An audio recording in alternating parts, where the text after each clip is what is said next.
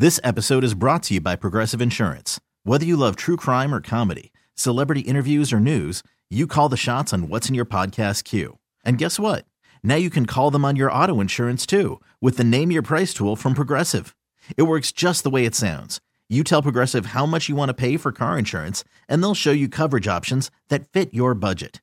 Get your quote today at progressive.com to join the over 28 million drivers who trust Progressive. Progressive Casualty Insurance Company and Affiliates. Price and coverage match limited by state law. Nerds. Today's episode is sponsored by Nerd NerdWallet's Smart Money Podcast. Get your head in the financial game with smart investing and budgeting tips straight from the nerds. NerdWallet's experts will set future you up for success with dependable, fact-based insights. No financial misinformation allowed. Learn how to save on your summer vacation, find your next credit card, or loan for a big purchase, and invest in your next index fund. Make smarter decisions in 2024. Follow Nerd NerdWallet's Smart Money Podcast on your favorite podcast app. Good morning. Welcome to the Morning Beat. Thank you so much for joining us on this lovely Wednesday. It's hump day. We got over the uh, Tuesday. The Tuesday, what do we call them? The Tuesday troubles? The Tuesday Blues Day. Blues, uh, yeah, Tuesday Blues Day. That works. I like that one. Okay, great. Well, we have a great show coming up for you today. Next hour, we're going to be joined by the Vice Dean and Professor of Law at Rutgers Law School, talking about the significance of Ketanji Brown Jackson's Supreme Court nomination and her hearing. We're also going to check in for Red, White, and Q uh, on the situation in Ukraine. Belarus uh, could join Russia in the effort to invade Ukraine what, and though. occupy Ukraine. It's problematic. We were talking about this during the break, and the way that Ukraine is like not leaving, like, no, not no, going, bye. not quitting, Get outta here. bring on more, and then they're winning. Yeah. I mean, I'd be so proud to be Ukrainian. I don't know that anybody's winning. Yes, He's kinda winning. But I, I hear you. I hear you. You're like, it's a game, right? It's a game. I mean, not. We don't want to say winning. You're Yeah. right. Okay. Yeah. But they are saying if you mess with us, we're They're- not backing down. Yeah, they're not backing down. That's a perfect way to put it. Uh, so we're going to be checking in on that as well. Also, spring equinox took place this week. Uh, and what else is in the stars for us during Aries season? Well, our resident astrologer Markus Barrington is calling in uh, in our third hour. We've got a jam-packed show for you. How you doing, Michaela? I'm doing good, honey. You're I'm doing, alive. You're doing something big girl this weekend. Are we talking about it? Yeah, we can talk about Just shooting it. an album cover, like no big deal. Yeah, I'm really excited. I'm doing my very first ever album. Uh, so I'm doing the album cover at my grandma's house, and it's a big photo shoot. We're recreating everything that my grandma did in her house, uh, but we're doing it in high, uh, cool girl fashion. I thought you were going to say high heels, which Also, also, heels. true. Yeah. Yeah. Uh huh. Um, so I'm excited. Full transparency. I'm a little overwhelmed. I think only because it's so important to me, Sure. and um, it's like my very first like big professional photo shoot that entails like costumes Yeah. and set design and all these things. So It's going to think be so good. fantastic. Thank Listen, you, I, they I, they say this all the time, but if it doesn't scare you, it's not worth it. Yeah. So you're scared right now. It's fine. I if I know one thing about Michaela Gordon, she always turns up and she turns out. You're going to be just fine. I love you so much. I be need better. that little confidence today. Oh, please. It's going to be better than you could ever imagine. I can't wait to see the results. I'm sure you'll be sending me text messages of Oh, the entire still time. images, and you'll be saying, "Don't share these. They're not. They're not. They're not ready just yet." But here, here's a sneak peek. Oh, I a thousand percent will. I can't wait to show you. As you often do. I love it. Can't wait to support. Uh, right now, though, it's time for news on the beat. What do you have for us? All right. Well, U.S. Senator John Cornyn of Texas called the Supreme Court's marriage equality ruling an uh, a edict and an example. An edict? An edict. Is it E D I C T? Yeah. I love teaching you words. Edict. Okay. and an example of policy making by the court when questioning nominee Ketanji Brown Jackson during her confirmation hearing Tuesday.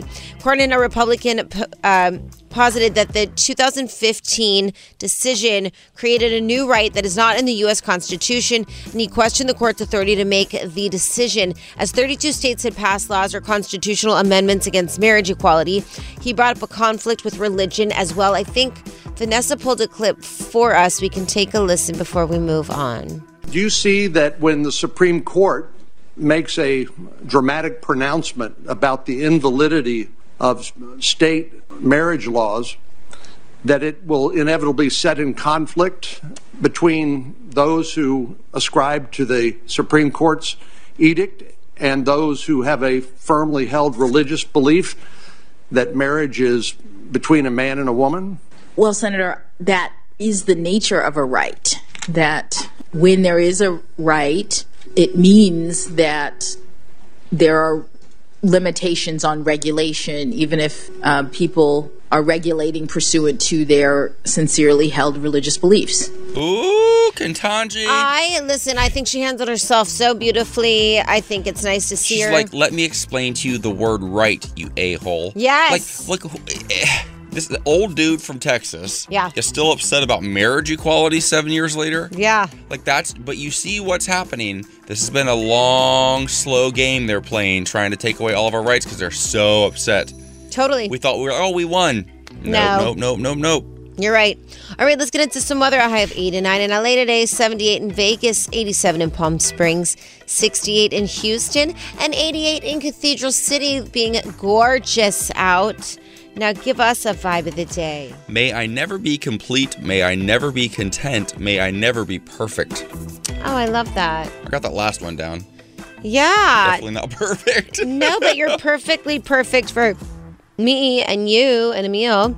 I love you. Do you like that I put myself before Emil? Sure did. Right before my fiance, just barely after me. So, so thanks. Well, I think you actually put yourself before me too. I did. Roll I it hear back. that back. I hear it. The Morning Beat. Channel Q. You know, living in this city, working in this industry, we always just want to be able to stay young, stick around a little bit longer. But uh, what if you could live to be 150? Because anti aging experts believe this could be possible for babies born uh, in our lifetime. yes. Back in the day, you used to live to be about your age or my age, and that was it. Uh, You're out, literally. right? Now people live to be 70, 80, 90, 100 years old. But what if you could live to be 150? Would you want to? Here's the thing that I learned from my grandma Vivian Cavarici. Viv lived until she was like 93. And when she got to be about like 80, she was like, All right, I'm ready to go.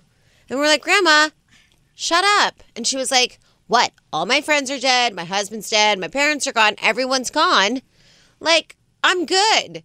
And she continued to say that until the day that she died. And it had nothing to do with the love she had for her grandkids or her children, but it was very lonely for her, not having companionship. She would never have remarried.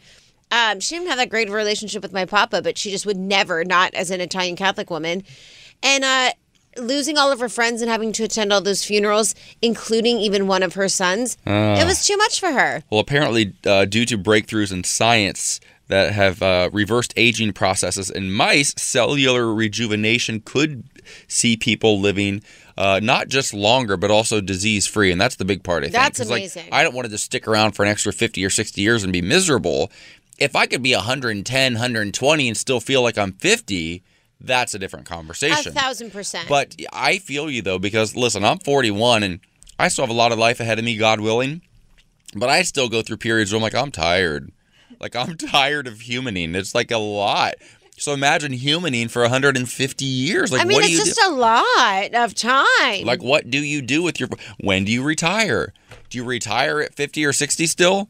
Or do you No, work until you you're work until you're like 100. 120 probably. I mean, Yeah. realistically, if you're going to live to be that old, and then also we already have a problem with people finding jobs like younger people because of the oh my boomers. God, yeah. The whole entire society. If, if people live to be 150, we have to change the way we do society. I mean, everything. How are people going to be able to? The, the biggest question: How can the planet support that many people? I mean, we're already in major climate uh, change, and to imagine having enough farming and cropping and all that, I just I don't see how it would go unless you started doing 3D steaks, Well- which not for me. 3D steaks sound delicious. Um, the U.S. life expectancy for children born in 2020, uh, 74.2 years old for men, 79.9 for women, which is about four to five years shorter than our counterpart counterparts born in the UK, for instance. If you're born in the United Kingdom, you're expected to live four to five years longer than if you're born- Really? Yes. Why? Because we lie to ourselves. We live in a culture where we think we're the greatest nation on earth. We have everything figured out. There's nobody like us on the planet. But we work, work, work, work, work. It's all we do. Oh, right, right, right. We live to work instead of work to live. Do you know what I mean? And that's part of the issue with our culture, which is what I love This pandemic and social media has really sort of started to shift the narrative. Because I don't know about you, but I grew up in a small town in Ohio thinking nobody on the planet could touch Americans. We're just the smartest, the toughest, the fastest, the best at everything. That's what we were told. That's what we believed. We say the Pledge of Allegiance every single morning, but other countries are living longer, healthier lives than us, many of them actually, and yet here we are thinking, well, those poor countries. I mean, listen, I'll tell you what, just in my own experience, I worked, I hustled, I actually glorified the way that I worked. And uh, I, I thought it was so impressive And when people were like, oh my God, how'd you get it all done? Oh my God, that's crazy. And then after I had a mental breakdown, I was like, I'm done. Don't care. I Hate this. Hate this life. And when I step back, I literally get the same amount of work done in half the time. It really is about working harder, not, I mean, working smarter and not harder. Uh-huh. I feel so much better. And when I feel so much better, I have time to do things that I love, like hiking, taking Rocco, hanging out with Lisa. Well, if you don't take breaks, you work yourself so hard that you can't shut your brain down. So your brain doesn't quite function the way you need it to. So you're not really accomplishing a whole lot, but you think you're doing busy work that's important. But what is it actually? Yeah. It's just wearing you out. Yeah, I, I'm telling you, that was the best lesson I learned in 2020 and something that I've carried on with me. Now, if I were to live to 150, I mean, maybe as long as I could be promised to like live by the beach and like That hang part. out with Lisa. Well, if Lisa's not going to live to 150, I don't want to be here. 150 years, who knows if the beach will even be here anymore?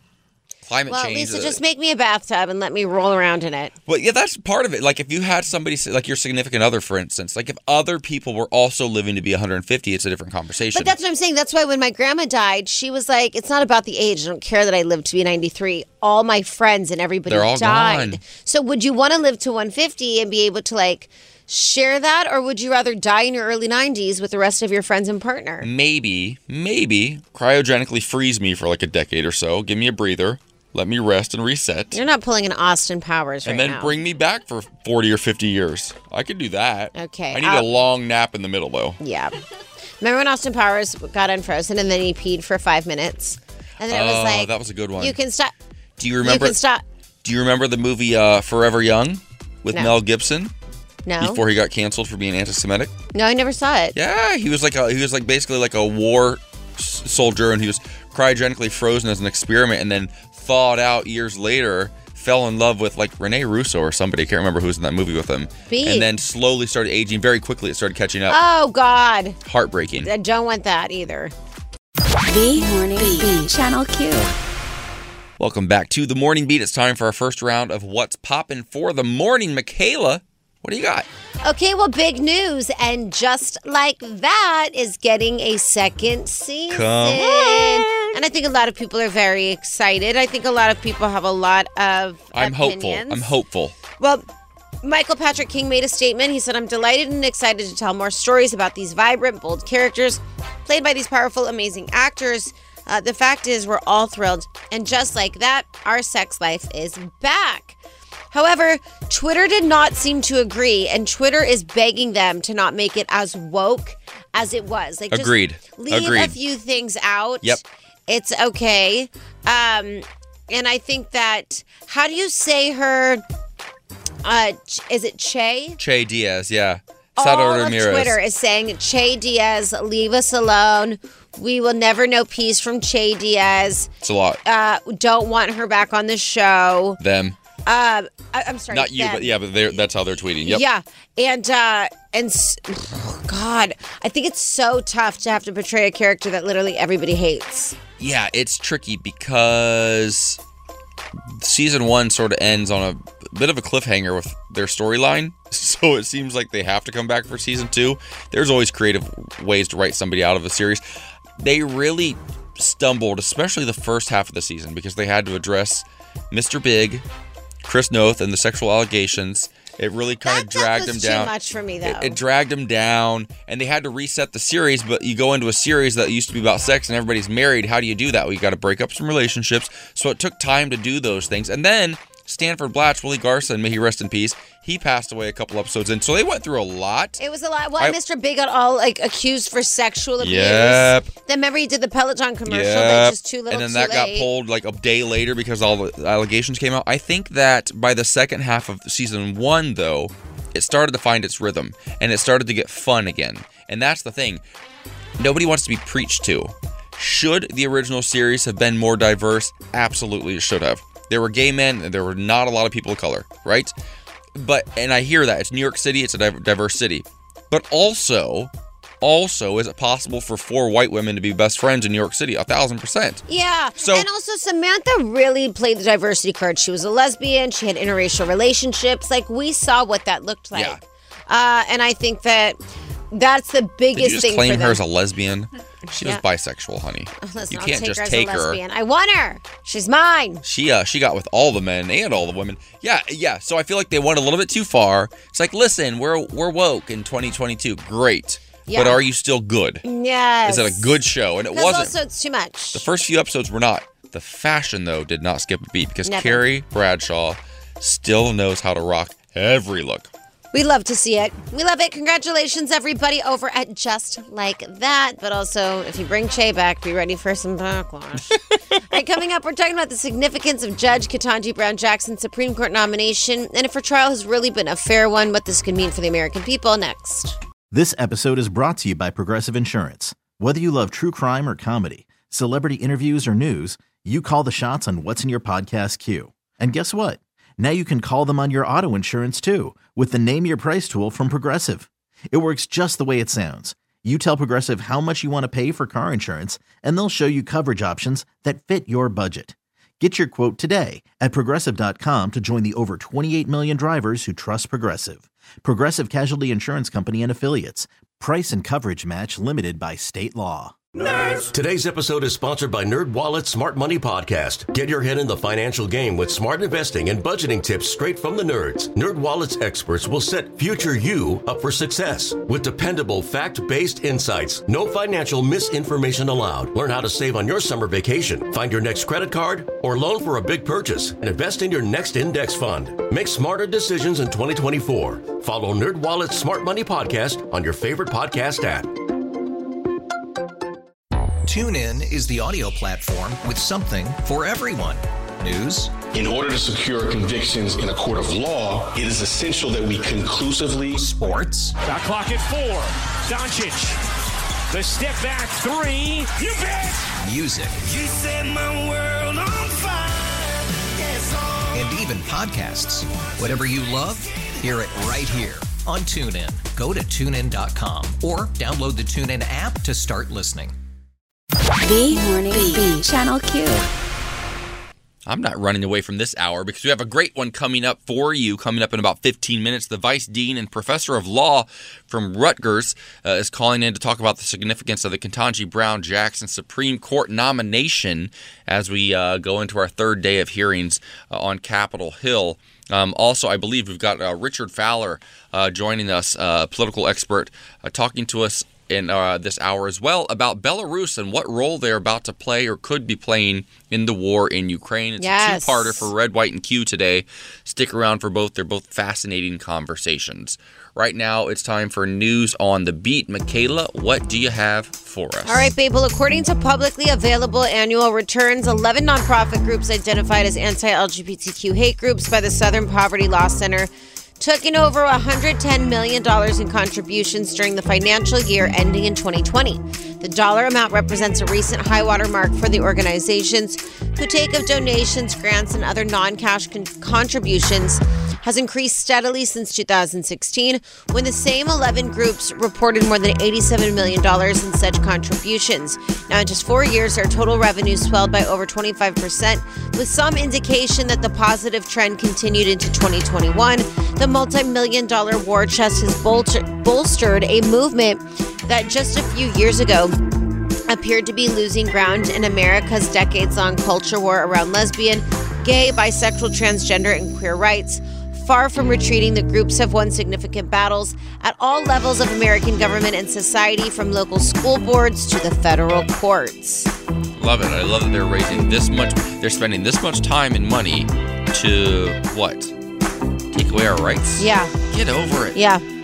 All right, another news, Moderna announced uh, interim results of its COVID 19 vaccine for children younger than six. The company said two 25 microgram doses of its COVID 19 vaccine for children ages six months through five years old provided a similar immune response to two 100 microgram doses for adult ages 18 to 25, indicating that the benefit conferred to young adults is also conferred to young children. The data showed a robust neutralizing antibody response and a favorable safety profile, according to a company news release. Based on the data, Moderna said it will ask the U.S. Food and Drug Administration to authorize the use of the vaccine in this younger age group in the coming weeks. Well, that's good to know. Did you hear that uh, Hillary Clinton has COVID? No, Mhm. our She- girl. She announced yesterday she tested positive for COVID. I know Jen Psaki, the press secretary of the White House, also tested positive for COVID. Uh, but Hillary Clinton said, Well, I've tested positive for COVID. I've got some mild cold symptoms, but I'm feeling fine. I'm more grateful than ever for the protection vaccines can provide against serious illness. Got it, girl. Please get vaccinated and boosted if you haven't already. She said this uh, on her Twitter account yesterday at about 3:30 p.m. Love to see it. All right, rounding out news, U.S. Senator John Cornyn of Texas called the Supreme Court's marriage equality ruling an edict and an example of policy making by the court when questioning nominee Ketanji Brown Jackson during her confirmation. Cornyn, a Republican, uh, said that the 2015 decision created a new right that is not in the U.S. Constitution. He questioned the court's authority to make the decision, as 32 states have passed laws or constitutional amendments against marriage equality. He brought up a conflict with religion as well. I know Vanessa's pulling up a little audio for us to be able to hear it. Do we have it? Yes. That marriage is between a man and a woman? Well, Senator, that is the nature of a right. That when there is a right, it means that there are limitations on regulation, even if uh, people are regulating pursuant to their sincerely held religious beliefs. Love Yeah. to see it. Don't I, I can't remember. Remind me if correct me if I'm wrong, but weren't we set up as a nation that was there was a separation of church and state? Wasn't that a Oh thing? my God, I've been preaching that for At some years. point- I give me a break. Like it's wild how freely Republicans in particular are allowed to talk about religious rights and religious freedoms and then impose them on people who don't hold the But same beliefs. also, anybody that has a different religious view or belief, they should be kicked out of America. They're un-American. They're Well, yeah, they call, Uh, they you call know- yes, they call uh, AOC and others like uh, like foreigners, like they don't belong in our country. Some Republicans like don't even think they're really truly American. They they question Barack Obama's Yeah. you know uh, citizenship. I- It's just beyond. it's insane. Yeah. The whole reason our nation started was because of religious persecution. That's why that's why our country is that's why we left Britain. That's why we fought them. That's why we fought the queen and fought, you know, the church right.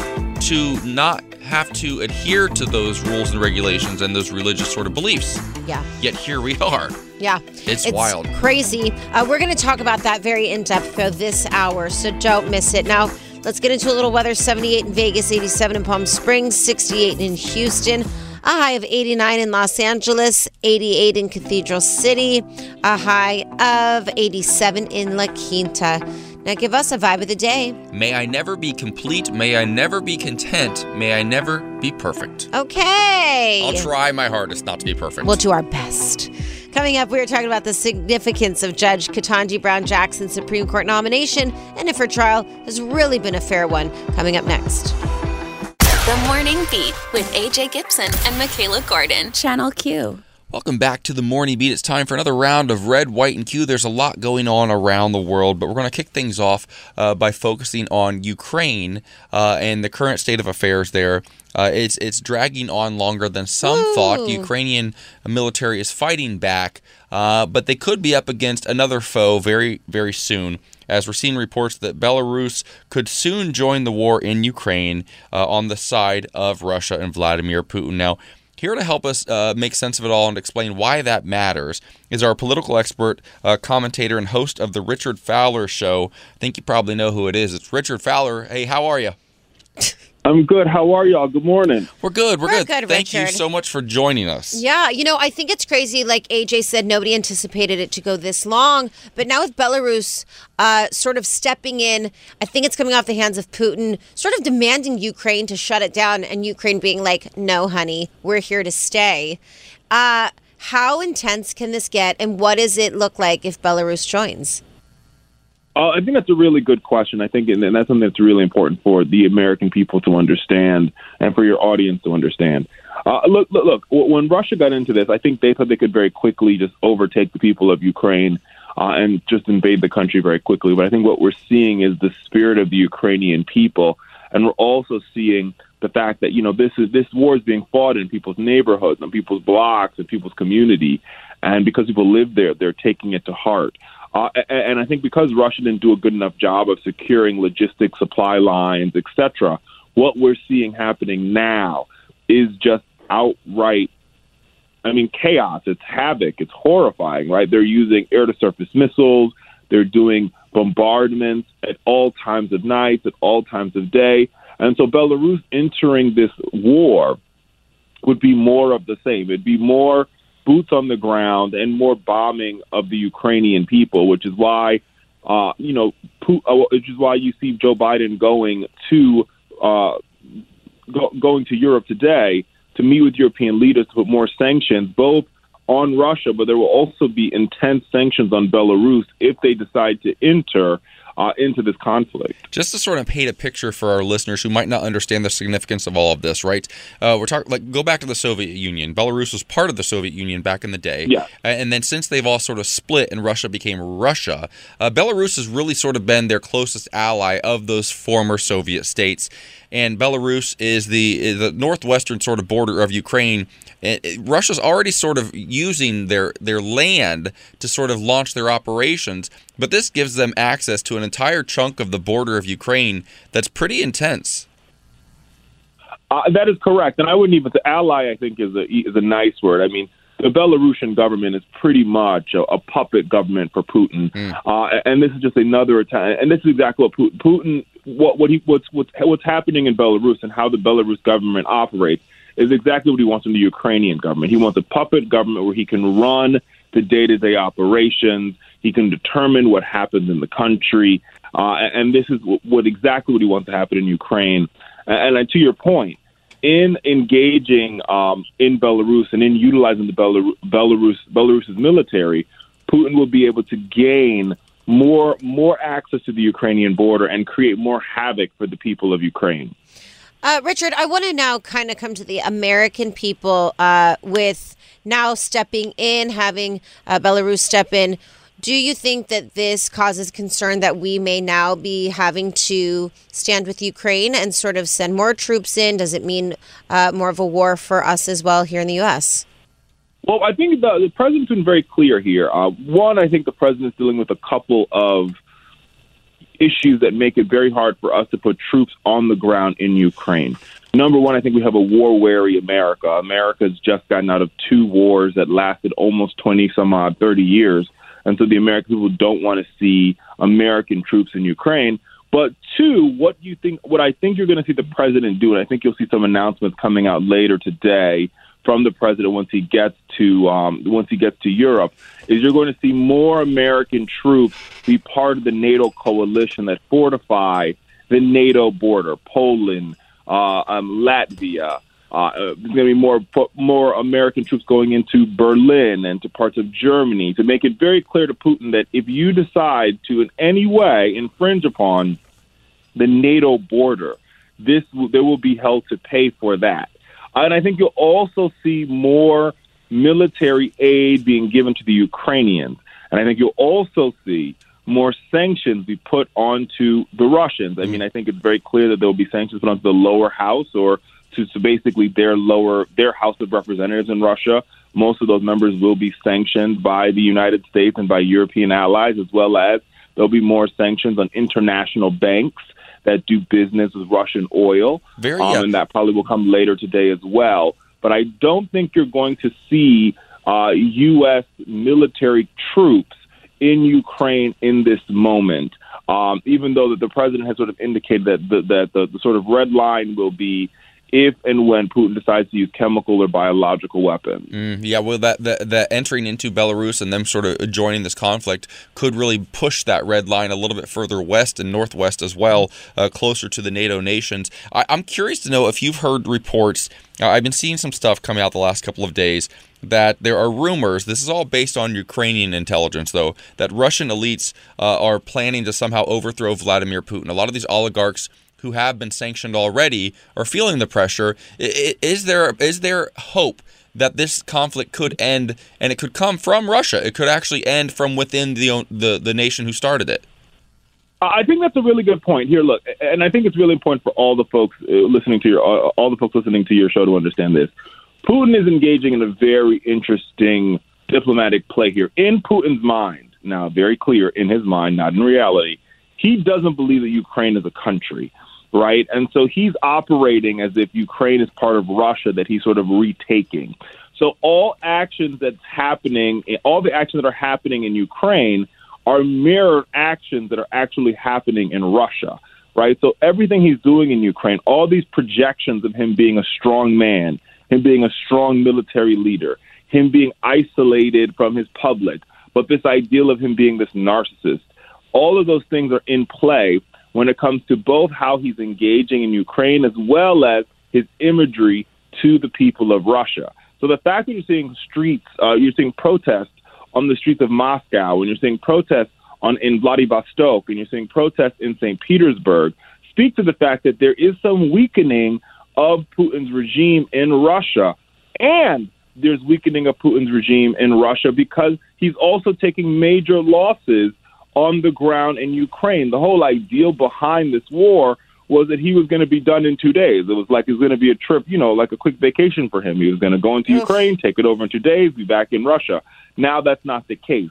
So the fact that now there are body bags coming back of we we have you know intelligence reporting saying over five thousand, some reports saying nine thousand to ten thousand Russian troops have been killed. Now they're sort of pushing more young men to go into the Russian army all of these things are playing out for Putin in his home politics mm. that could really have an impact on whether or not there is a coup or whether or not he's losing power at home in Russia. Yeah, we're seeing reports that there are actually trucks, like refrigerated trucks, being used as mobile morgues for the Russian troops, which is just heartbreaking. I mean, I think the saddest part of this all is for not only the Ukrainian people, but the Russian people. I, I just feel like they don't have a choice. What you said was supposed to be two days is now turning into a you know, humongous. Week, week, four so far. Yeah. And, uh, and I appreciate you. I know that we all appreciate you joining us, Richard, uh, to continue having these conversations. Oh, thanks so much for having me. You guys have a great Wednesday. You Thank do too. You too. Go Richard. follow him on Fowler Show, by the way. F O W L E R Show on social media. Richard Fowler, thanks. A lot can happen between falling in love with a house and owning it. Having an advocate who can help you navigate negotiations, timelines, inspections, and more can make all the difference. That's what the expertise of a Realtor can do for you, because that's who we are. Realtors are members of the National Association of Realtors. If your day sounds like, we need the report ASAP you deserve Modelo. If you've persevered through, you deserve this rich golden lager with a crisp but refreshing taste. Or if you overcame. Two more reps, two more. You deserve this ice cold reward. Modelo, the Markable Fighter. Drink responsibly. Beer imported by Crown Imports Chicago, Illinois. We really need new phones. T-Mobile will cover the cost of four amazing new iPhone 15s, and each line is only $25 a month. New iPhone 15s? Only at T-Mobile get four iPhone 15s on us and four lines for 25 bucks per line per month with eligible trade-in when you switch. Minimum of four lines for $25 per line per month with auto pay discount using debit or bank account. $5 more per line without auto pay, plus taxes and fees. Phone fee at 24 monthly bill credits for well qualified customers. Contact us before canceling account to continue bill credits or credit stop and balance on required finance agreement due. $35 per line connection charge applies. Ctmobile.com. The Morning Beat. Channel Q.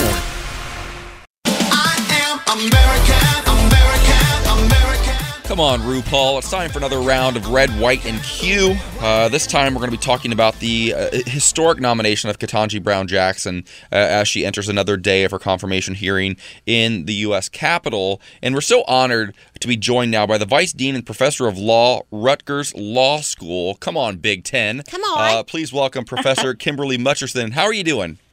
I'm doing really well. How are you? Good. I graduated from the Ohio State University, so I know a little, a little about the Big Ten. Uh, but thank you so much for joining us. And you know, I know Michaela's got some audio she's going to get into in just a moment. But I'm just curious to know, you know, from your perspective, you you you teach this, you live this for a living. Uh, what does this mean to you? How significant is this this confirmation and seeing Ketanji Brown Jackson sitting there taking these questions from U.S. senators? Um, it is just incredibly significant. And I was actually lucky enough yesterday to sit in um, on the hearings for a couple of hours and you know just the palpable sense of excitement um, in that room for lots of us who were in the visitors gallery um, was really was really moving um, and she is of course eminently qualified um, for the job probably more qualified than several people who she'll be sitting on the court with. Um, and this is a really wonderful opportunity for us to you know as a country live our values right? Um, and part of our values um, is that that anybody can be anything if they work hard enough um, in this country, and that has not always been true. And so when you see somebody who has this incredible opportunity, um, it's a really powerful thing to see. Kimberly, I want to throw to some of the audio a question that Senator Lindsey Graham asked our girl, and uh, then we'll come back and discuss. What faith Absolutely. are you, by the way? Senator, I am um, Protestant, hmm Okay. Um, non denominational. okay. Could you fairly judge a Catholic? Senator, I have a record of I think the answer would be yes. judging everyone. I believe you can. I'm just asking this question because how important is your faith to you? Now, what's so interesting is I, I feel like this isn't a normal question question to ask. I don't know if it's retaliation for how Amy Coney Barrett was questioned, uh, but is this normal? Um, you know, I think we're at a point where it's it's hard to say what's normal anymore. Um, you know, as you as we watch the, and I actually was there for the last part of Senator Graham's questioning um, yesterday. I was physically in the space and was um, controlled myself. um, you know, given how he was was speaking to the nominee. Um, but I think what we see now, and, and Senator Durbin sort of opened the hearings today with this, is that this is about grandstanding, right? It's not really about having a conversation. It's not really about figuring out, um, you know, how this person will be as a Supreme Court justice. It's really an opportunity, um, particularly for the Republican senators right now, um, to to play to their base and to play to the crowd, right? Um, they're not really worried about the people who are sitting in that room, and that's a really disappointing thing to see. This is a real process. The advice and, the advice and consent of the Senate um, is part of our constitutional order, and to waste that opportunity um, by you know showing pictures from children's books, as, as Senator Cruz did um, yesterday, um, really is a mockery of our system and is wildly disrespectful to the nominee. Well, it's interesting because, like you said, she is one of the most qualified nominees, literally in our Supreme Court history in the confirmation Yeah. process. And, and but we also look back, look at Hillary Clinton. She was also the most uh, overqualified woman person to run for president in in our lifetime for sure. And it's just fascinating. And a, a dear friend of mine, Yvette Nicole Brown, tweeted a couple days ago. She goes, she says basically it was a photo of of Ketanji being uh, questioned, uh, and and Judge Jackson, I- Jackson, I should say, being questioned, and the look on her face of already being like, "Oh God, here we go, another old white guy disrespecting me, even though I'm wildly more qualified and more intelligent than he is." But he even says mm-hmm. like, "I know, I know you. I know it's, your it's answer is this, dismissive. the answer It's is yes." dismissive. So, so, as- so as a black woman, like, how does that make you feel, and how do you, how do you continue to hold space and continue to elevate, and as Michelle Obama says, go high when they go low? How do you keep doing that? Yeah, I mean, I think that um, what we have seen from Judge Jackson over these last couple of days, and actually since she even got nominated, um, is really a master class um, in what it takes to be a highly visible, highly successful um, black woman in this country. Um, I, I promise you, this is not the first time she has had white men question her credentials. I promise you, this isn't the first time she has had white men suggest that she is, um, you know, n- not capable of doing doing particular work. Um, you know, even the fact that part of what was said to her yesterday was, "Oh, you're so intelligent, you're so articulate." Uh, Um, you know, microaggression. Yeah. Right. You know, I mean, you know, we hear that all the time. Yeah. Usually people who graduate from Harvard undergrad and Harvard Law are smart and articulate, right? There's nothing surprising um, about that. So, you know, what we've seen is the kind of um, internal work that a lot of us have to do on a consistent basis in order to be able to survive um, in systems that were not built for us. And she's proven that that is something that she can do. I mean, she's made it through three Senate confirmations already. This is her fourth one. Um, she's done amazing work in her lifetime. So this is a big stage, and this is a um, you know there's a big crowd of people who are watching what's happening. Um, but she's been doing this stuff uh, for for decades. Well, Kimberly Mutcherson, Vice Dean and Professor of Law at Rutgers Law School, thank you so much for joining us and giving us such incredible insight to have you there watching it live Yeah, and to what join an us honor. is so great. Yeah, it was it was a really great day yesterday. And just one correction: I'm actually the dean. I'm not the vice dean. Yes! Come on. Okay, listen. You better correct us. never happen Drag us for filth. Yes, because we love a female in the lead position. She is the star. I'm so sorry. No worries, no worries. I'm actually the first woman, the first black person, and the first queer person to have this job. Come on. Oh my God, wait. Yeah. Okay, first of all, This is Kimberly, this you is not- deserve yeah. more than what I gave you. I love how we just call her Kimberly as, a, as opposed to Professor, and I call her Ketanji Brown I know, Jackson. I know, I know. Like they're our she's- friends. I know. my friend. I'm sorry. So sorry. We'll do better. Professor, Dean, I'm sorry. Won't happen again. No worries, no worries. Just wanted just wanted to correct the record I also would because too, my vice dean, my vice dean is a black woman as well. So Come on. um, yeah, we're running the school. Love it. Amen. The Morning Beat. Channel Q. We've got Aries season finally here. The spring equinox just happened. What's going on? We're looking to the stars with our resident astrologist, Markus Barrington, in about 12 minutes from right now. Listen, I will tell you that all of my Aries friends are very lit. I knew it was Aries season before it was Aries season because they all posted how great Aries are, how the world couldn't go on without them, how they're godlike. Wait, are you Capricorn or Sagittarius? Cap. Cap, right?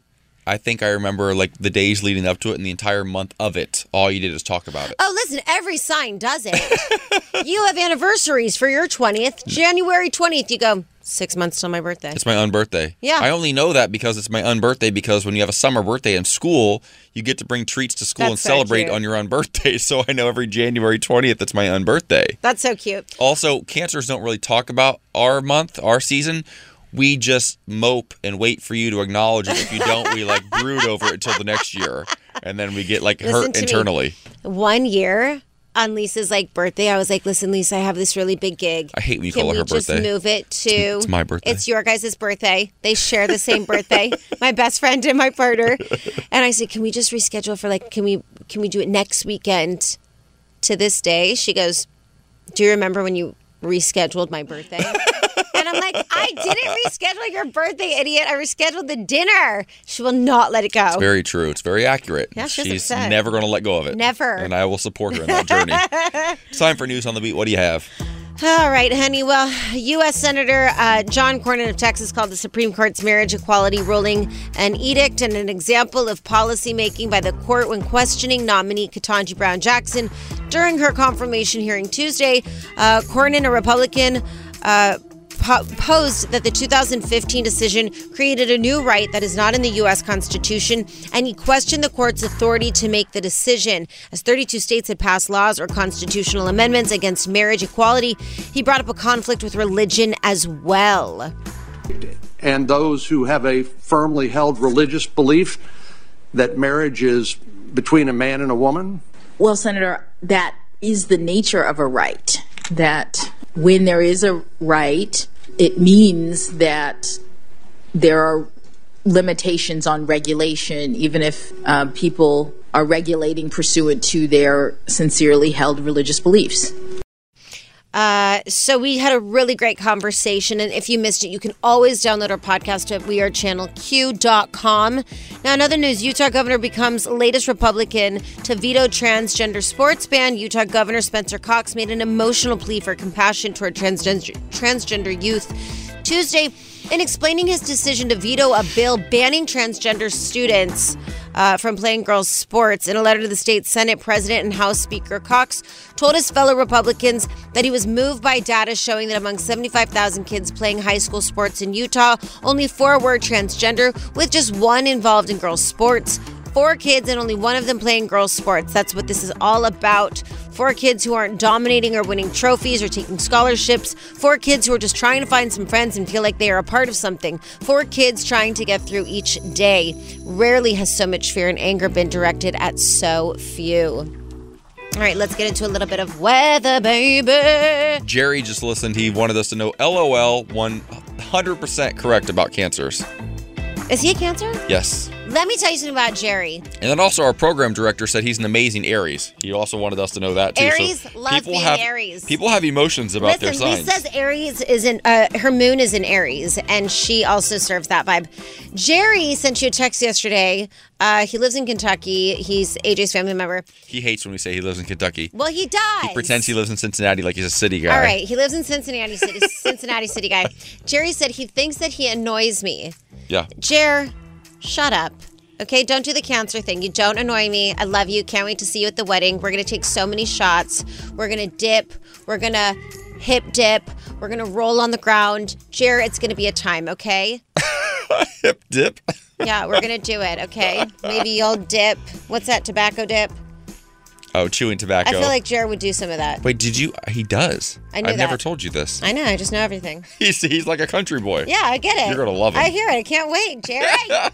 okay, let's do weather 87 in La Quinta, 87 in Cathedral City, 84 in Sacramento, 55 in St. Louis, 88 in Palm Springs, uh, 87 in Vegas, and 89 in LA. Now give us a vibe of the day. May I never be complete. May I never be content.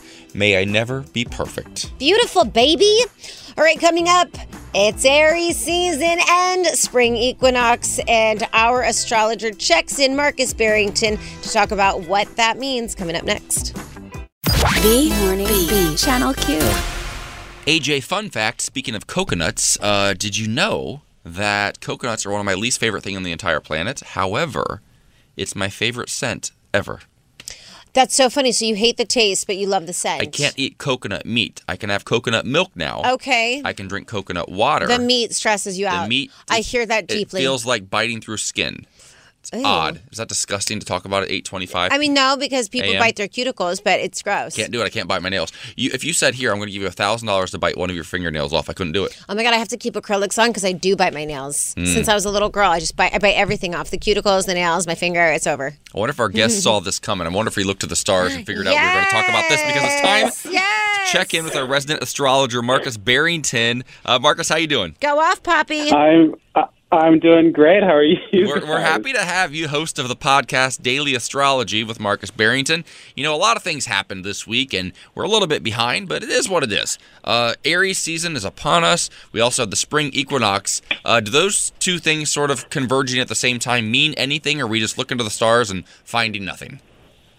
Well, no, you're definitely going to find something. I mean, it's a lot of energy. So whenever we move into Aries, we get a lot more intense, right? A lot more focused, a lot more into making things happen, which is the energy that the world needs to grow new plants and bring life back to the winter states and all that stuff. And Aries is also the ruler of war within the zodiac signs. Um, so that's why we get a lot more intense. It's also the child sign. So there can be a little bit more selfishness in the air. There can be a little bit more emotional outbursts and intensity and tunnel vision and things Oh, of that good, nature. But- Markus. This sounds incredible. if you can see the way you said child, child she just Whoa. rolled her eyes like a child. Yes, war, children, selfish people. I need more of that, Markus. Keep it going for the people in the back. well, you know, it is needed energy, right? Because this is the time when we're setting the stage, but there's oh. also so much else that's going on astrologically. We're in a really unique time where every single planet and every single protoplanet is direct. That does not happen often. And so basically what that means is that all things on all fronts can simultaneously move forward. Normally we're in a we're in a point where like just certain things are moving forward and other things are blocked. That's not the case right now. We are in a limitless like situation where everything is moving forward. So a lot of you are probably, and a lot of your listeners are probably starting to notice that things are just rolling, Yeah. and they're going to keep doing that until mid-May. This That is is very actually- that's exciting. actually really okay, I'm gonna for me. I'm gonna go ahead and let you keep this going, Markus Barrington, because now I'm feeling back on track. I feel good. We're moving forward.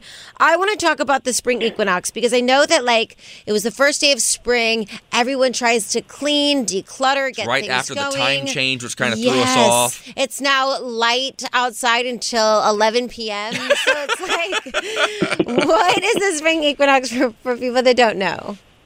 So the spring equinox is just going to be the new beginning, right? So we recently had the nodes of fate move into Taurus and Scorpio, but really, as far as like cleansing, that's actually not going to happen until Taurus season. Mm. So right now, what you guys are supposed to be doing is building. Don't worry about cleansing. Right now, we want to build. We've got Saturn in a fated position, so fated structures and faded karmic returns, both good or bad, depending on if you've been naughty or nice, are coming in right now. So this is actually the time of new beginnings, not necessarily cleansing. When we get into Taurus season, we're going to really be cleansing, shedding, getting grounded because Taurus controls Mother Earth. So right now it's building, connecting. Juno's the ruler of partnerships and relationships in a strong, strong trine with Venus right now. So there's a ton of new partnerships and relationships, both work, family, friends, and lovers that are beginning to form right now. So right now we're creating faded structures. It's really more about Taurus. So it's more about beginnings and more about Saturn and more about building these things. And then when we do move into Taurus season, that's when you're going to see things really shedding. You know, listen, I dated a lot of Taurus back in the day, back in my early 20s. Uh, here's what I'll tell you great sex, no communication, explosive arguments. That's all I know about Taurus. Really? Yes. I'm listen, I don't know what it is, but every single Taurus I've ever met in my entire life, sexually so compatible, and we fought like cats See, I and love. Taurus, but I'm an Earth sign. I'm a Capricorn, so like I ride with the Taurus. I'm a Cancer. I'm too emotional. Well, you be careful. You're talking to a Taurus, and I will definitely agree with you on the great sex part. Well, Sure. listen, listen. I, I'm very much not available, but if that should change at any time in the future, speaking of Equinox, we go to the same gym, and I tell you what, Michaela, my fiance has told me no less than probably three times during the pandemic, "Hey, isn't that Markus Barrington?" And I miss Wait, you. I've ev- never seen you, Markus and I Barrington. know I miss you every single time, and it's because we're wearing masks. I just I cannot decipher somebody's face with the mask on. No, so have you- now that we have our Not mask anymore. on, Mask free is the way to be for now. yes, we have to say hi. we love it. No Yeah. masks for masks anymore. Mask for mask. Well, Markus Barrington, just to leave us with some simpler advice, I know that we're coming up on also another full moon this month. Uh, what does that look like, and how should people be manifesting for their greatest desires? Honestly, right now, I'm going to go back to just, well, kind of what you said, just manifest those new beginnings. This is all about new beginnings. Don't worry about the road ahead. Worry about the structure that you're building right now. In April, things are going to climax, and we should definitely talk in April because we have some of the largest aspects that are hitting. We have one that's hitting that doesn't come around except for once in 168 years. We've also got our first eclipse in April. We have Venus forming an ultra powerful aspect. So April's going to be big. Right now, lay the foundation, grow what you want to grow, remove any limitations that you think you might have because anything and everything is truly possible right now. All I heard was we're all going to climax in April, so That's I'm what thrilled. I- I was I'm like, great. great. Thanks, Markus. Appreciate it. Build me up to climax in April. No problems here, Markus. The Morning Beat with AJ and Michaela. Channel Q. So earlier this week, we talked about uh, a dog named Fezco, uh, who was given up for adoption by his parents in the state of North Carolina because they feared that their dog could be gay. Lord. My prayer every day is that my dog is gay, and I think he is very much in love with women so far. One in particular, her name is Skylar. She's a husky, and she's twice his size. Um, so he's more of a submissive, you know, uh, bottom, uh, I guess, straight cis dog, I think, as far as I know right now, as far Okay. as they've revealed to me. Okay. Uh, but we do have an update on this dog, Fezco. This dog has now been adopted. Of course he has. Uh-huh. In a Facebook post yesterday, uh, the the Animal Protective He's so Services who brought who he was dropped off to said, "We would like to give a special thank you to Greater Charlotte SPCA for taking Fezco into their rescue. Thankfully, they had a previous adopter set up or step up, and Fezco has been adopted." Thank you for making this possible. Fezco's name has now been changed to Oscar. I love to see it. Listen, we reported the story yesterday, and I feel like it's very important to understand, just in general, that dogs are like a wolf pack and they're going to try to dominate where they are in that wolf pack. So if your dog jumps on another dog, sometimes it's not because they want to have sex with them. They want to dominate the situation and show them that they're in power. That's not the same situation when my dog dominates Vanessa. He just wants to be with Vanessa Yeah. on a sexual level. How about when you hop on my back? What does that signify? Dominating you. Got it. Got I'm five two. You're six five and a half, and I have to show you that I rule the roost here. it. hmm Well, guess what? Oscar, not only was Oscar adopted, Oscar was adopted by longtime couple Steve and John. Yes, honey. Uh huh. They said they both faced uh, discrimination in the past, so they felt an immediate connection, saying, "quote We've been subject to that kind of bigotry and ignorance throughout our lives together, and we couldn't always do anything about it. We looked at each other and said, we can do something about this." I love this so it's much. It's also absurd. It's so absurd. Who turns in a dog because they're afraid they're gay? But also, like, do you think that this couple that turned in the the dog for being gay, do you think they ever thought it would get this much like national coverage? No because way. TMZ posted it as well. And it's like this is where you can call liberals psychos, you can make fun of gay people, but you literally turned in a dog 'Cause you because thought you thought the dog was gay. Who's the snowflake? You know what I mean? Don't they always call us snowflakes? Isn't that the thing?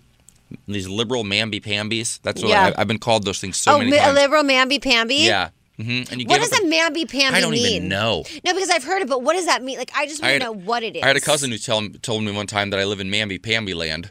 What? But what is mamby? I don't know. I, I, I simply replied to him before I blocked him on Facebook that um, I face or I see more diversity and experience more cultures in a, in a 10 floor elevator ride from my apartment to my lobby on any given day than he's experienced in his entire life. Oh, okay. Mamby pamby means lacking in character or substance, Mm. weak and indecisive. Right. hmm Yeah. That Mamby pamby. Oh, I'm me sorry. to a T. Namby pamby. I don't even know what that is. Namby pamby. Maybe he called me namby-pamby.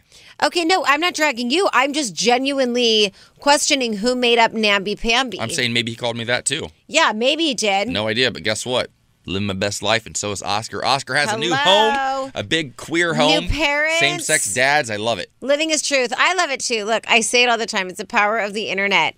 It's so explosive now that literally anybody can find a home, anybody can get dragged. Anybody can get invited to be a presenter at the Oscars. Rachel Yes, Zegler. It's I yes. mean the power of social media. It's crazy and it's amazing. I love this for that little doggy. Okay, I'm so excited about this next What's Poppin' because Netflix has a new series coming out called Wednesday, and some of your favorite Addams family characters will be joining, and I can't wait. Next. The Morning Beat with AJ and Michaela. Channel Q. American Boy, come on, Estelle. That's a vibe. I haven't heard that one in a minute. Okay. I'm your American Boy. I American actually love boy. that song. You're my American boy. I know. I just want to hear you say it. Okay, my all American boy. Um, I'm super excited about this because I have not heard a lot from this actress in a while. What's going on and what's popping? Thrilling baby Christina Ricci is headed to Netflix. Now, uh, the new Addams family fans have been hoping for uh, some sort of reboot, some kind of remake. And it's happening. Now, Christina Ricci, the actor most closely associated with the title character Wednesday, will be a major part of the live action show from Tim Burton.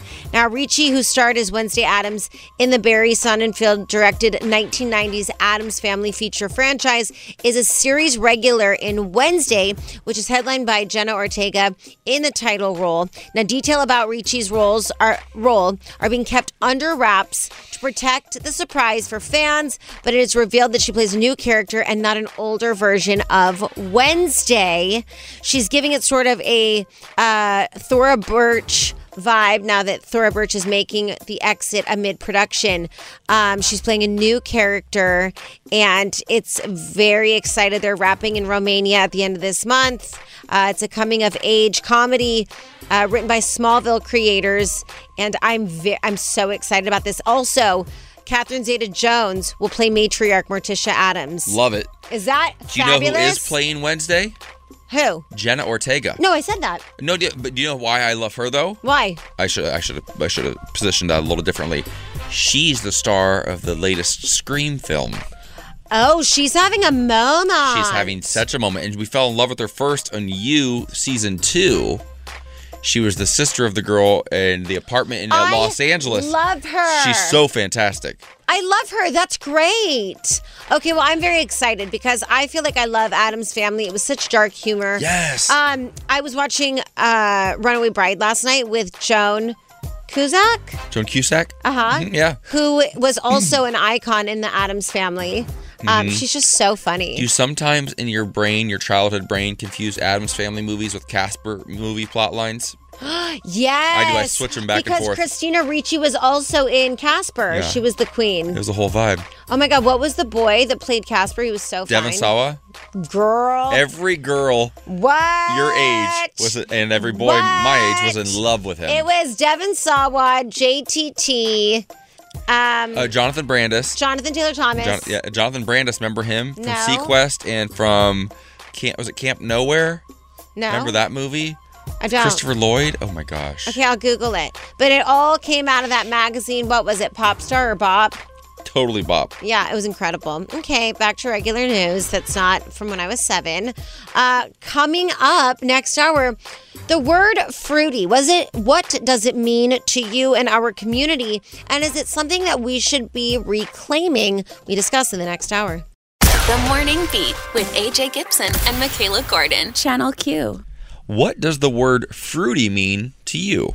It means When- that there's fruit on the side of the street on Melrose, and I think about stopping every day, and then I remember that I don't have cash, and so I can't. Are you talking about like the pineapple and mango you know what? I'm saying, baby. With the uh, what is the Tajín? Yes, they that's right. On delicious. And if you're lucky, they have cucumber, watermelon, Oh, yeah, and you're yeah, like, oh, yeah. Okay, well, if you're a gay man of a certain age, I would say probably my age or older, fruity might have a very different connotation for you, maybe a negative one. Uh, but there's something really interesting happening on social media right now where the word is being taken back. So we're going to do a little bit, bit of a deep dive into the, the history of the word, uh, where it came from, and where we think it should go. Coming up in about 15 minutes. Uh, we're getting fruity here on the morning beat. See, that's me. taking- Let's get that's- fruity, that's baby. me taking the word back right there. I love it. Yeah. Right now, though, it's time for you to uh, get Barbara Waltery and do uh, Waltersy. I don't know how to say that one. I think you said it perfectly. Mhm, Yeah. It's, it's time for I you to get get I'm newsy. a mix between Barb Wire with Pamela Anderson and Barbara Walters, where I give the news. Basically, I'm giving the news as Pamela Anderson would in Barb Wire. That's how you see yourself? That's my motivation. Listen, you have a strong, you have a healthy, healthy ego. It's a healthy amount of No, ego. no, I didn't say that. So I'm just saying when I come in every day, when I give the news, I envision Barbara Walters sitting in front of Gaga, but looking like Barb Wire, Pamela Anderson in latex and leather. I didn't say it's what I looked like. I said that's my motivation to get into the job every day and do news on the beat. Is that all your real hair on top of your head right now? Yeah, It's a healthy bun. thank you. Looks like it has one of those donuts underneath, but it's real. No, it is. It's all Because in you're there. Italian and you have a lot of hair. Yeah, I have a lot of hair all over my body. All right, so let's transition from that to devastating news on the beat. What's going on? Okay, according to publicly available annual returns, 11 nonprofit groups identified as anti LGBTQ hate groups by the Southern Poverty Law Center took in over $110 million And there it is. in contributions during the financial year ending in 2020. The dollar amount represents a recent high watermark for the organizations whose take of donations, grants, and other non cash contributions has increased steadily since 2016, when the same 11 groups reported more than $87 million in such contributions. In just four years, their total revenue swelled by over 25%, with some indication that the positive trend continued into 2021. The multi million dollar war chest has bolstered a movement that just a few years ago appeared to be losing ground in America's decades long culture war around lesbian, gay, bisexual, transgender, and queer rights. Far from retreating, the groups have won significant battles at all levels of American government and society, from local school boards to the federal courts. Just awful news, terrible. All right, another news Moderna announced interim results of its COVID 19 vaccine for children younger than six. The company said two 25 microgram doses of its COVID 19 vaccine for children ages six months through five years old provided a similar immune response to two 100 microgram doses for adult ages 18 to 25, indicating that the benefit conferred to young adults is also conferred to young children. Oh, Lord, these vaccines. Okay, let's get into a little bit of weather. It's going to be a high of 88 in LA today, 78 in Vegas, 87 in Palm Springs, 68 in Houston, a high of 56 in Cleveland, 87 in Cathedral City, and 87 in La Quinta. Now, if you don't mind, why don't you give us a vibe of the day? May I never be complete. May I never be content. May I never be perfect. Listen, I'm never going to be perfect. Love that. But that bun on the top of your head is slapping right now. Go It's so- off, I can't baby. stop looking at it. It's cute. Thank you. Are you dragging me right now? No, you're like a little ballerina. You look adorable. Yes, I, It's like a messy bun, but not that messy. I want you to be a ballerina so bad, and my mom couldn't too afford short. Oh, my bad. Listen, listen, Shut you're, you're not built like a ballerina. Let's just be it. I honest. just shut up. Yes, I am. you- Who listen, knows what a ballerina is built You're like? a very, very feminine, beautiful, gorgeous so you think truck. I'm like a hippopotamus Tonka truck. ballet I didn't call you. A, I didn't call you. So a you hip- think I'm the hippo in the ballet outfit? I did not call you a hippopotamus. Great, that's my I new- want a great, hippopotamus that's my for new vision. Christmas. Okay. The Morning Beat. Channel Q. Welcome back to the Morning Beat. Now, this article is so interesting. It uh, popped up on LGBTQ Nation, one of our favorite sources, and it talks about the term fruity. Now, fruity has been trending on TikTok recently, and for a lot of this younger generation, I don't even know if many people actually use the word or even know what it means. It's sort of like uh, the words queen and queer in our community used to be used uh, as uh, slurs against us. Right. And now, like, we call each other queen because we love each other. And I refer to myself as queer. And e- even five years ago, I never would have said I'm a queer man. But now I think it's more all encompassing than just saying gay man, right? Fruity's sort of one of those words. And oddly enough, if you look into the origins of the word fruity, um, it actually probably most likely came from our community to begin with. Now, back in the day, uh, in in in parts of London during the 19th century, uh, there were anybody who was sort of an outcast or an outsider, like think like theater folks or circus workers, vagrants, sailors, uh, those types, right? Fruit and vegetable sellers also were looked down upon and sort of lumped in that entire group. Um, so, to sort of uh, communicate with each other, and Britain's gay community sort of adopted this word as part of their code, and they re- refer to each other as fruity.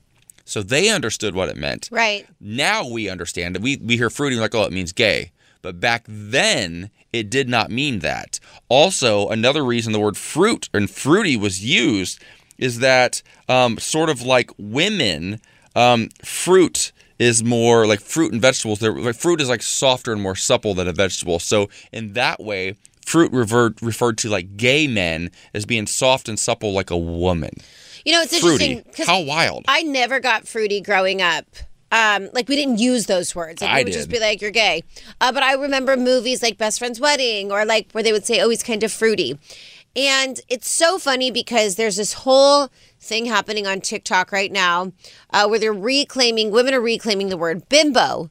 And they're like, go ahead, call me a bimbo. And they're dressing like it. And they're like, it's a good thing we own our sexuality. And I love it. I'm so here for it.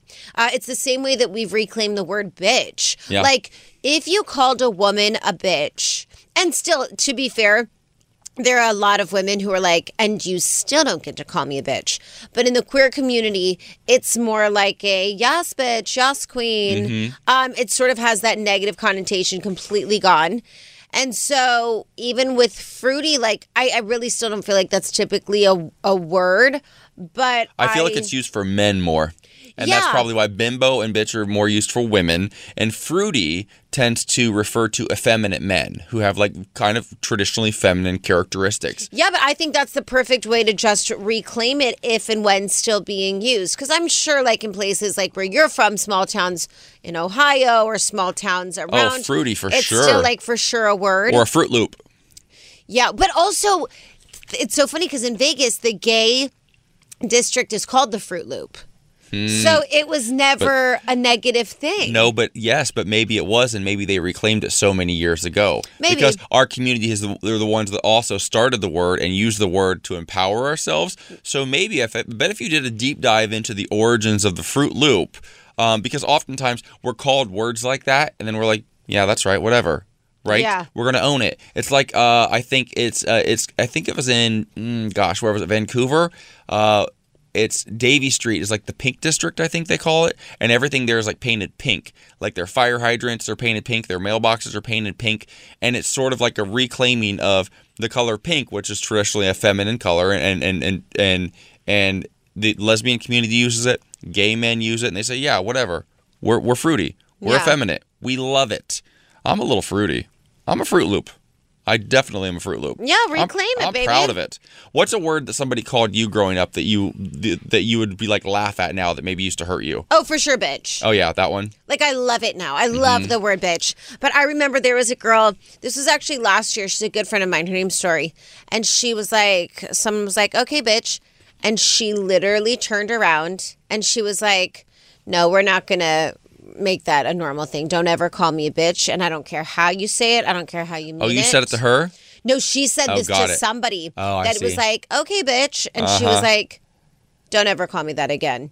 And I was like, oh my God, I forget that that's a word that like women do not appreciate. I will say, one of my best friends, we were in a conversation the other day, and I said, um, he said, "O- okay, bitch, go off. And then he's like, actually, for really bad, I don't want to call you that anymore. I'm never going to say it again. And I was like, okay. You and I have had that discussion because I've now adjusted because you're like I'm actually okay with it sometimes. So I've had to adjust how I use it. I think there's a difference in using it in a way like if I'm sort of like dragging you or teasing you, that's not always the most supportive. But if it's more of like a yes, bitch, like you're empowering you, then I think it's a little bit different. Yes. If I'm like, um, if I'm if like calling you like you're such a mess, bitch, that's mean. Yeah, I think There's a right mean. way and a wrong way I, to I use it. I think there is, and I think that's with every word. Like I think with fruity, I think with bimbo, I think with queer, I think with gay. Mhm. It really does matter what you're putting behind the words because at the end of the day, words are just words. It's the intent behind it. Uh, but I didn't know that about the word fruity, and also, it's good to know. I love Froot Loops. Also, I love Froot Loops. And Loops. Fruity Pebbles, delicious. First of all, like let's not drag cereals Get me a bowl of cereal now. with almond milk because it hurts my belly. Sure. Tell me something good. How about we kick things off by uh, talking about an LGBTQ plus women in history as we continue honoring uh, Women's History Month. Uh, born in Saigon, Amazin LeThi is a fierce advocate for the LGBTQ kids in sports. Amazin was adopted into a white family in Australia and began her lifelong passion for athletics as a bodybuilder at age six. She was bullied both for being Asian and LGBTQ, and her work at the intersection of these identities has been influential. She founded the Amazin LeThi Foundation, which works to prevent anti LGBTQ and anti AIDS discrimination. She also works tirelessly for the inclusion of LGBTQ people in sports and has worked publicly to further queer Asian representation in sports and the media with Athlete Ally, the BBC, and the Obama White House, amongst many others. The Obama White House, not too bad. I, have heard, I've heard of that. Amazing. Okay, this. No, Amazon. I'm sorry, Amazon. See what you did there? Uh, okay, this story is amazing. Dolly Parton says she's in talks for a musical biopic, which I cannot get enough of. She should be doing this. But she said that uh, originally she'd been talking about doing Broadway, um, but after COVID hit, it really changed her mind about the whole thing. So now she wants to make a movie, and she's eyeing Kristin Chenoweth to play her. Perfect. And I could not think of a more perfect person. Yes, perfect. She's tiny and petite, just like her. Can sing her face She's off. al- already naturally uh, endowed up top, but just a little well, more. no, the joke she said was so Kristin Chenoweth was on Jay Leno last year, and he said, Are you really in talks to play Dolly? And she said, Listen, I'm more than ready. I've been listening to her my whole life. I just lack two things. And then she grabbed her breasts and she said, uh, But they can do something about that. And then went into singing Jolene and sang it perfectly. Yeah, I think it'd be a great casting. I think I so, love too. it. Oh, that's so exciting. I just want more Dolly everywhere we go. Yes. It's perfect. Yes. All right, well, that's the end of our show. Thank you to all of our amazing guests today. And uh, we have a great show for you tomorrow. It's Therapy Thursdays. For now, uh, hang around for three hours of really great music and then tune in to Let's Go There. And don't forget to end your evening with Loveline tonight with Dr. Chris. This episode is brought to you by Progressive Insurance. Whether you love true crime or comedy, celebrity interviews or news, you call the shots on what's in your podcast queue. And guess what? Now you can call them on your auto insurance too with the Name Your Price tool from Progressive. It works just the way it sounds. You tell Progressive how much you want to pay for car insurance, and they'll show you coverage options that fit your budget. Get your quote today at progressive.com to join the over 28 million drivers who trust Progressive. Progressive Casualty Insurance Company and Affiliates. Price and coverage match limited by state law. Nerds. Today's episode is sponsored by NerdWallet's Smart Money Podcast. Ready to expand your financial game? NerdWallet can coach you on smart strategies like choosing investments, finding your next credit card, and setting a budget that works for you. Score major points towards your summer vacation by learning expert tips for choosing a high-yield savings account and how to build wealth by investing in index funds. Slide into summer with smarter decisions in 2024. Follow NerdWallet's Smart Money Podcast on your favorite podcast app. Future you will thank you. TuneIn is the audio platform with something for everyone. News. In order to secure convictions in a court of law, it is essential that we conclusively. Sports. Shot clock at four. Doncic. The step back three. You bet. Music. You set my world on fire. Yes, and even podcasts. Whatever you love, hear it right here on TuneIn. Go to tunein.com or download the TuneIn app to start listening.